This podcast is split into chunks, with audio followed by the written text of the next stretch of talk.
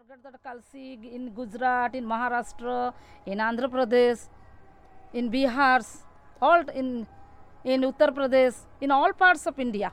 And, and in Pakistan and Afghanistan. Yeah, Pakistan, Afghanistan border, Sahabas Gadi. This is Dr. Bharati Pal, inscriptions expert at the Orissa State Museum in eastern India, talking about the edicts of a ruler called Ashoka.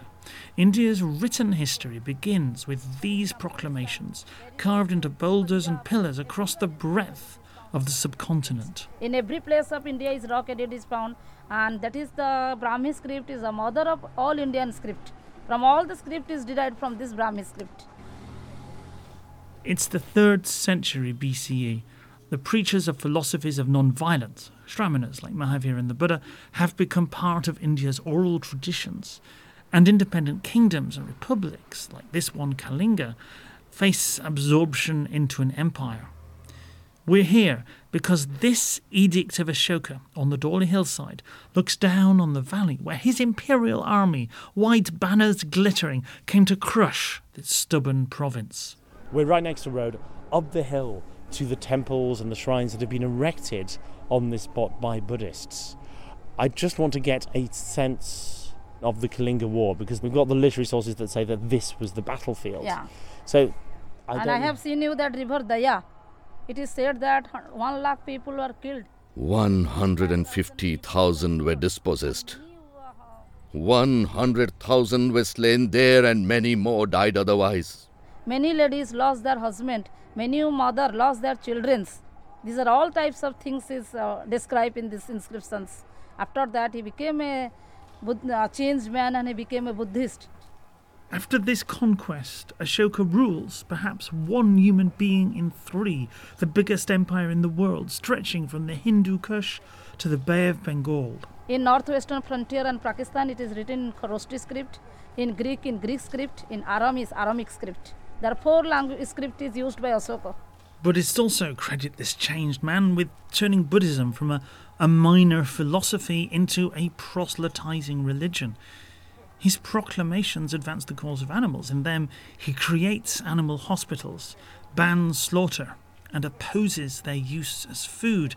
So, this episode, we discover when an animal activist was the most powerful man on earth.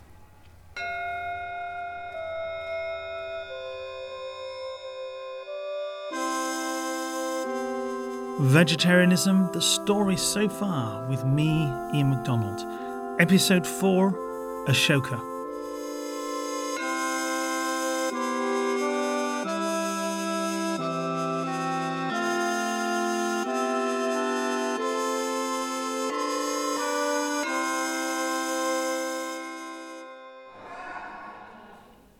The Bihar State Museum. We're in the capital of Ashoka's Mauryan Empire, the city of Pataliputra, in the old kingdom of Magadha, where our story began with philosophers like the Buddha and Mahavir preaching the concept of non-violence, ahimsa. Here, back in the late 4th century, around 324 BCE, Ashoka's grandfather defeats the ruling dynasty and takes over the kingdom. Magadha already controls North India, King Chandragupta expands this south and west. He makes war on the successor of Alexander the Great, who surrenders Greek India, now northeast Pakistan and Afghanistan, in exchange for 500 elephants. So the Mauryan Empire spreads out from Magadha, from the heartland of these ascetic movements, the Shramanas, Jains, Buddhists, etc. So, what did the Mauryan period mean for these uh, movements? We have no images of Buddhism or Hinduism of the Mauryan period, and this is the only surviving uh, known religious figurine. Professor U.C. Dwivedi, Emeritus Director of the Bihar State Museum. By the way, Bihar, the name of the modern Indian state, is another reminder that we are in the Shramana heartland because it means monastery. In the main gallery, Professor Dwivedi is showing me the remains of a statue of one of the Jain enlightened teachers, perhaps Parashurama Mahavir. You, you see this headless and legless, unfortunately, this torso of the Jain Tirthankar. This image is made in round of Chunar sandstone, and the polish noticed on this image The polish on this sandstone torso still shines millennia later. Because this policy is noticed only in the Mauryan period, neither before nor later on. Most probably it was product of the, the rulers of that time and This Jain statue from the exclusive royal quarry is a physical reminder of Mauryan support for these monastic ascetic movements that are associated with abstention from flesh. By now, some Brahmins, the hereditary priesthood who maintain rituals, ancient verses, and animal sacrifices, are getting in on the asceticism. King Chandragupta supports a Brahmin monastery, and remember, monasteries were a Shramana idea. And the Greek diplomat who arranged that treaty describes Brahmins as following vows of bloodless purity during their apprenticeship. They abstain from animal food and sexual pleasures, and spend their time in listening to serious discourse and in imparting their knowledge to any who will listen to them. But that's only training. When that's over, They eat flesh, but not that of animals employed in labour. They marry as many wives as they please, with a vow to have numerous children. These Shramana ideas spread out from their Magadha heartland along the trade routes the empire creates. The first to spread are the fatalistic, now vanished, mysterious Ajivakas, whom I mentioned in episode 2, and the strictly vegetarian Jains.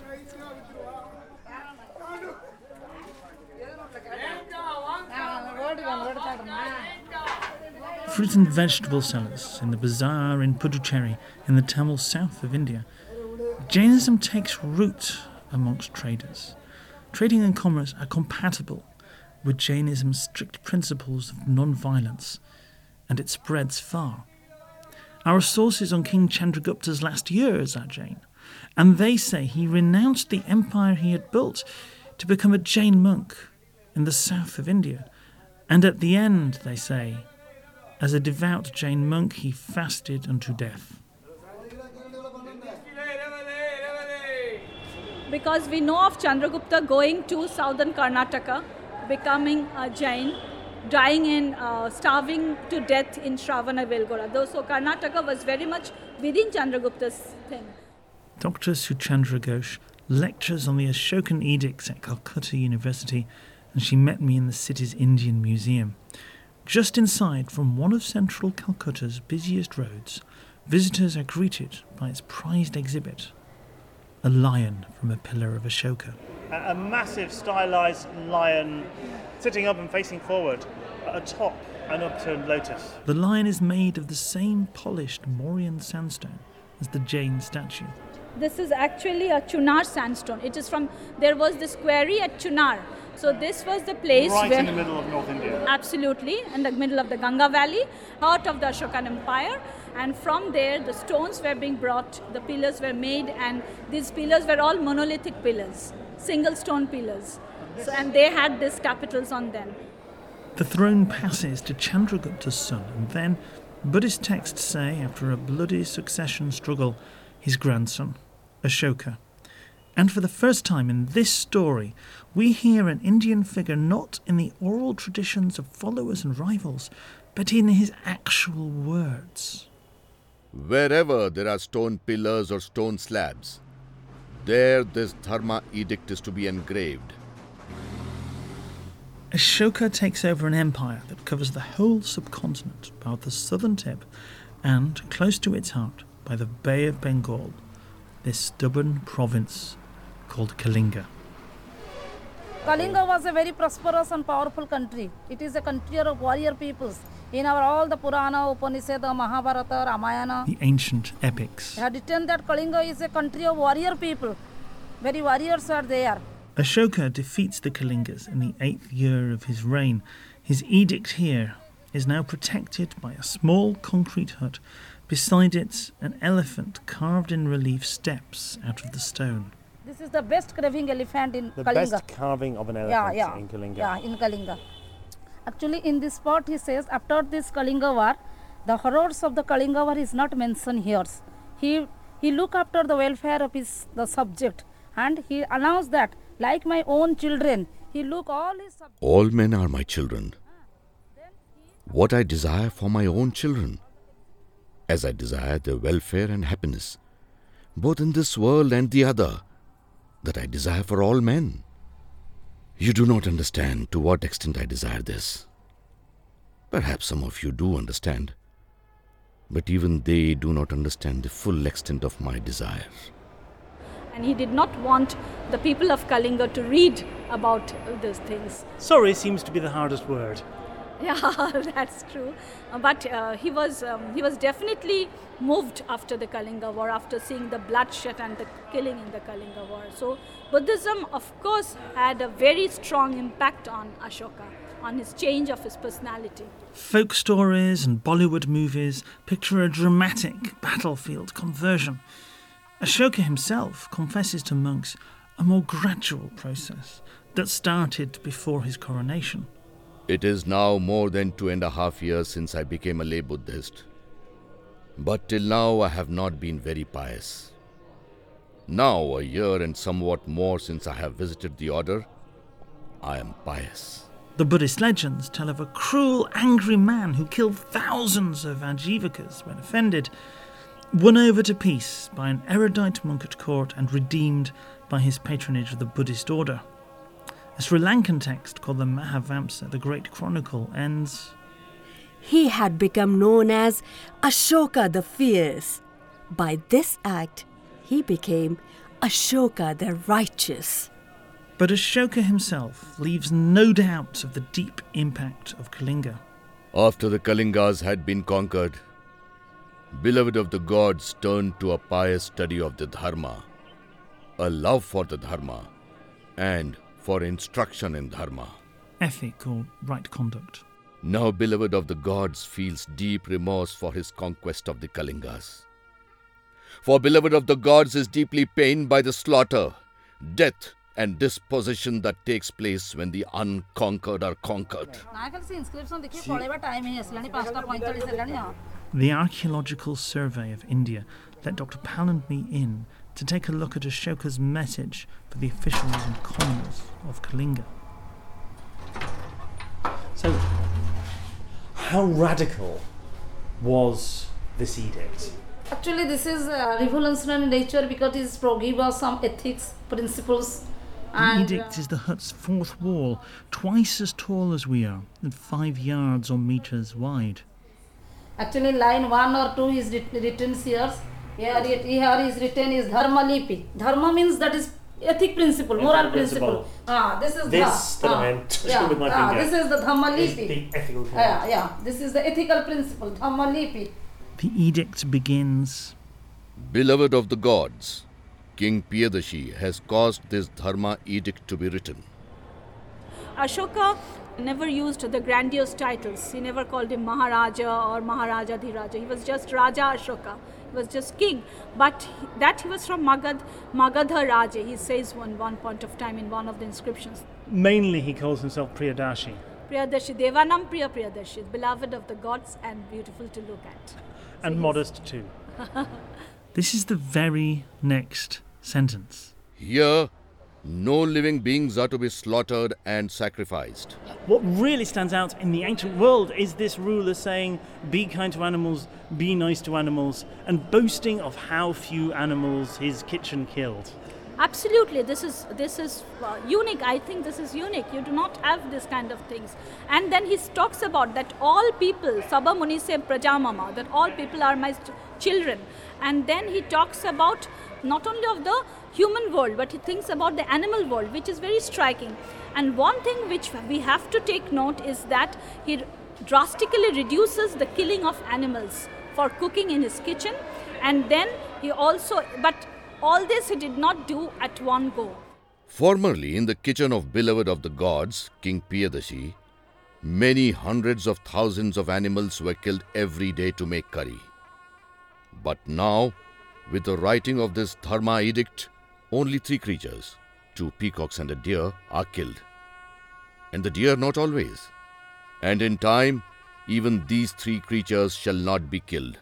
This non slaughter of animals was a strong vision that Ashoka had, and therefore we have this uh, in his edicts also. In when he's preaching Dhamma, so one of the features of Dhamma is non slaughter of animal beings. It is good to not kill living beings.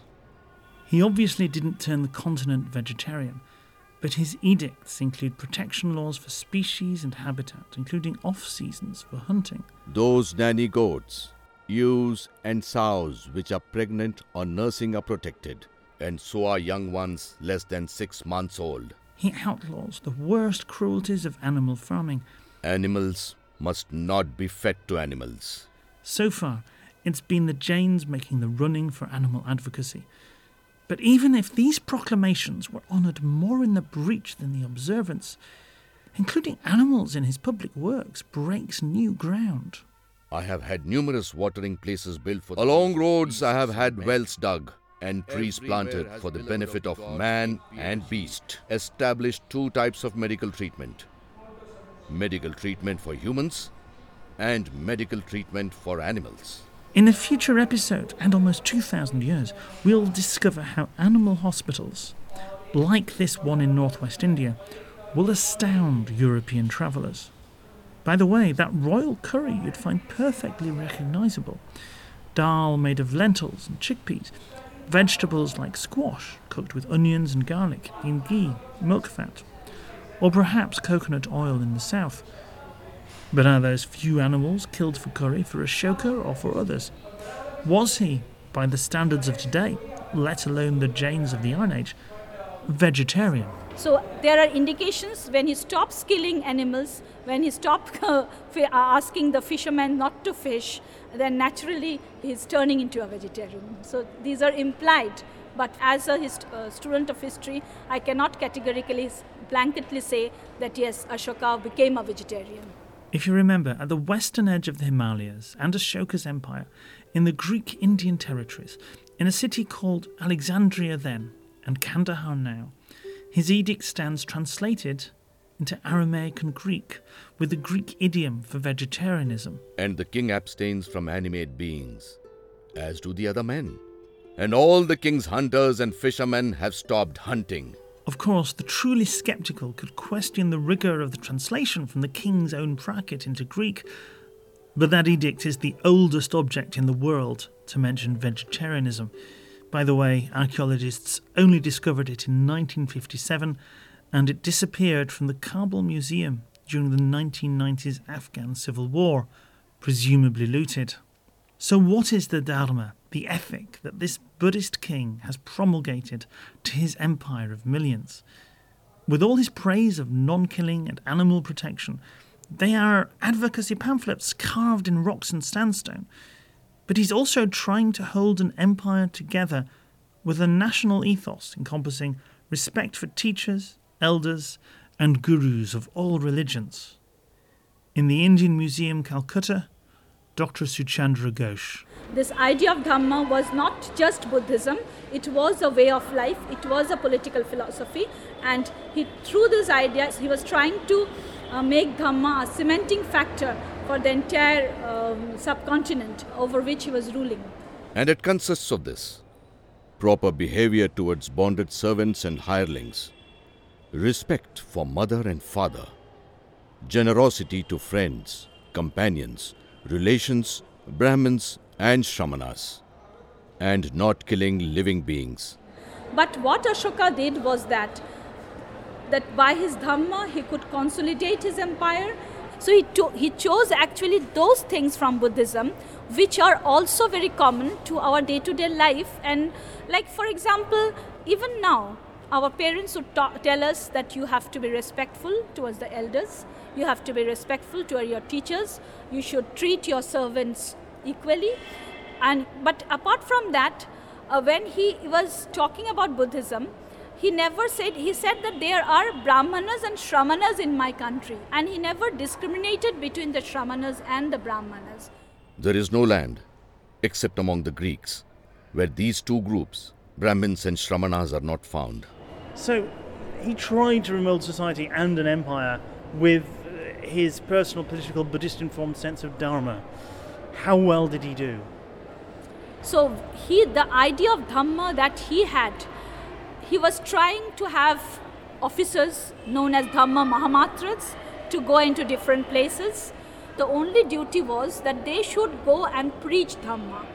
My Dharma Mahamatras are concerned with diverse good works amongst the ascetics and householders, amongst all sects. He was trying to have a kind of society where everybody will be under the spell of Dhamma, which was a little, uh, little. Uh, Sounds a little bit like political offices in the Soviet yeah, Union. and absolutely. And then this is um, not accepted that pe- all the people will think in the same tune.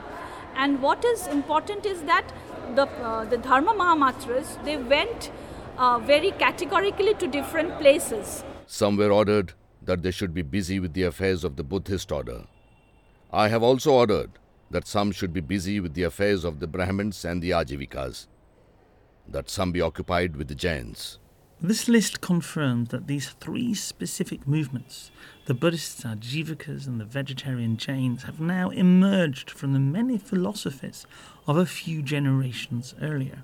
And again, one imagines that this army of Dharma Mahamatras also helped Ashoka make India and her traditions more vegetarian.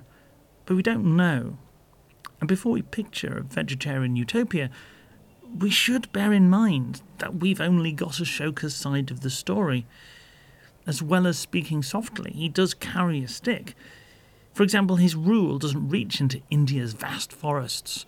So, to the tribes within, he says, They are told that despite his remorse, beloved of the gods has power when needed, so that they may be ashamed of their wrong and not killed.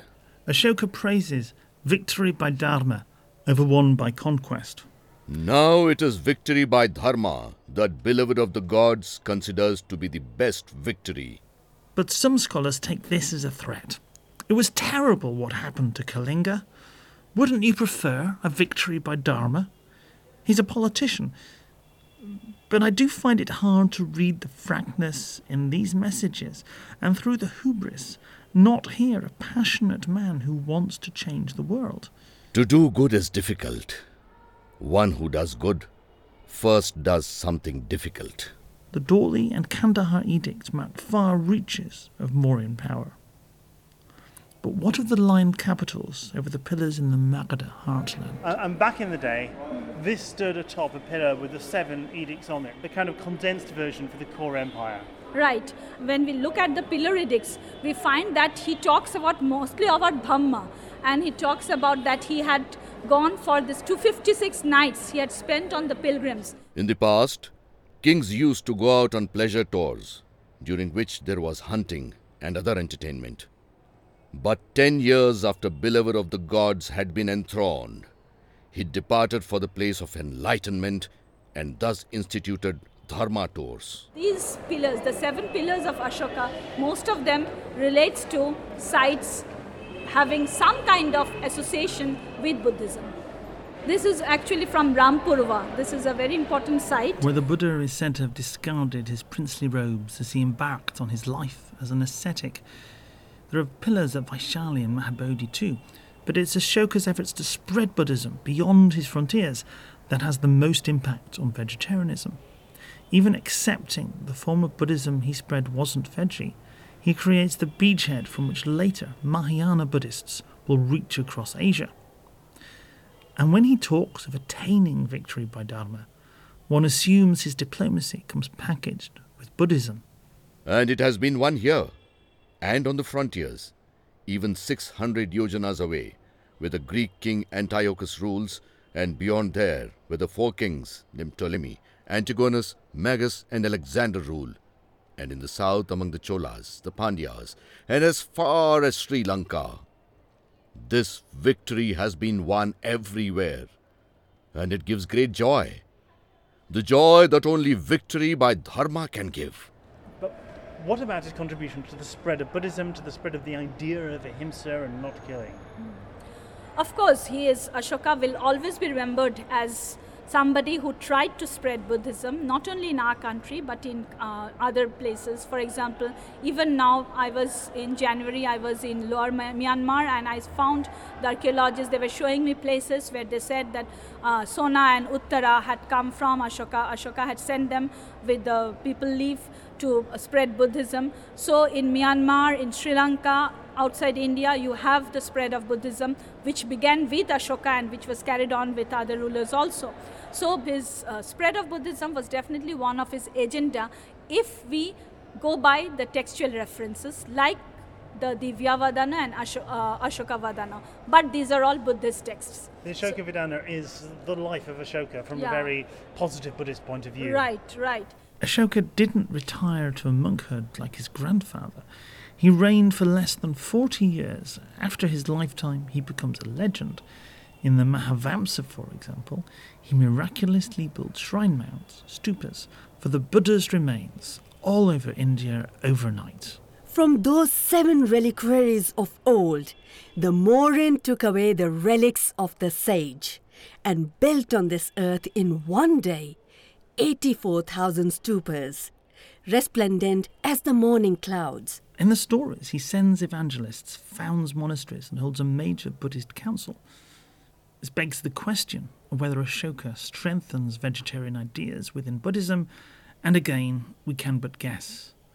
But he definitely hopes his Dharma will last. It has been engraved so that it may endure as long as my sons and great grandsons live, and as long as the sun and the moon shine. everything changed after Ashoka. So he was, I, his successors, we know the empire crumbled. His successors were also did not have that kind of um, understanding of his Dhamma. Perhaps he was too ahead of his time. And later on, when we have Brahmanical rulers, you have horse sacrifices, Ashwamedha Yagyas. Post Ashoka, there was not much of impact of his idea of non-slaughter of animals or ahimsa. If he failed to change India, he transformed Buddhism. I asked two of the experts in Buddhism from earlier episodes. In noisy Delhi University, Professor K.T. Sarao. Well, we as uh, students and teachers of Buddhism believe that Ashoka was only second to the Buddha. If Ashoka weren't there, possibly we wouldn't have Buddhism at all. Actually, he's the one who brings Buddhism into life as an institutionalized religion. Because he funds the institutions. Yes. And in his home in Oxford, Professor Richard Gombrich. Did that have a permanent effect, or was it just a tide that went out and then receded? Look at how much of the world is Buddhist. Of course, it had an enormous permanent effect.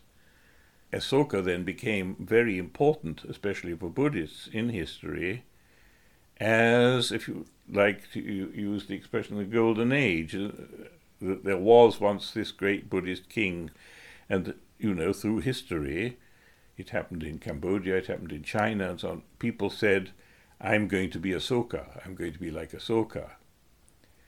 He first he pushes up into Nepal, and then they go further, and so on. And of course, much of the most of the Buddhism got to China from India via Central Asia, and there were cent- there were Buddhist kingdoms in Central Asia. Ashoka himself passes utterly into myth until in the 19th century a British Indologist manages to decipher the Brahmi script on the pillars and rediscovers this lost king of united India. The capital from the column at Sarnath, the first sermon is much more ornate. Suchandra Ghosh and I walked up stone steps to the Indian Museum's replica. And when Ashoka was, uh, this pillar was built, so you have the Dharma Chakra, you have the lion, you have the bull. So there are, is a connection with uh, Buddhism. So what I'm looking at, I mean, it's, even if I had no interest in vegetarian history, I would know this symbol very well because on every single note I've been paying every single taxi driver with. Yeah. Uh, it's taller than me, has lions uh, facing out in four cardinal directions over An upturned lotus. and in between you have a wheel and some animals. Yeah, which is which represents the Dharma Chakra, the righteousness. So it it was it was actually to show the kingship, the strength of the kingship. The lions were being used, and lions also, if you uh, if you see it in a different way, lions also were symbolical representation of Buddha. Excuse me, ma'am. Take photo. Oh, they want to take a photo. To modern Indians, this lion capital that Ashoka had erected to mark the first preaching of the Buddhist Dharma is simply the emblem of the Republic of India. For Dr. Pal in Dhauli, Ashoka is now a patriotic inspiration. That non-violence principle is the best principle that we are getting independence of India in 1947. This principle of ahimsa or non-violence, it is adopted by our father of nation Mahatma Gandhi. We have accepted it is our principle for getting independence against the Britishers. This is the revolutionary message from the Ashokan inscription. As we've heard, the Mauryan Empire crumbles under Ashoka's heirs. The next dynasty brings back the Vedic Brahminical horse sacrifice, and there are apocryphal stories of persecution of Buddhists. But Buddhist Greek kingdoms do persist in the footsteps of Alexander through the second and first centuries BCE to the days of Caesar Augustus. And whatever impact Ashoka had on India, Buddhism is on the road that will ultimately carry its pro vegetarian Mahayana form across East Asia. Shramana ideas about vegetarianism travel west too to the Mediterranean. Next episode, we enter the religious struggles to succeed the retreating gods of Olympus, where ideas about vegetarianism are definitely part of the argument. This episode was sponsored by Kickstarter backers Menka and Ajay Sanghvi, to whom I'm very grateful. Nimi Hirani of the Philosophy Club Ahmedabad gave me great help with production. With the music of Rob Masters, the voices of Sandeep Gaucha, Jeremy Hancock, and, as King Ashoka Maurya, Vinay Varma. Follow on Facebook and twitter.com slash veganoption. There's more to find out at theveganoption.org. Finally, if you like this series, and I'm guessing you do if you've listened this far, please do help get the word out. Review on iTunes or your podcast provider. Share it on Twitter and Facebook. Blog about it and tell your friends. It takes months of unpaid work to put this series together, so if you think it's too good to keep it to yourself, let everybody know. Thank you so much for listening.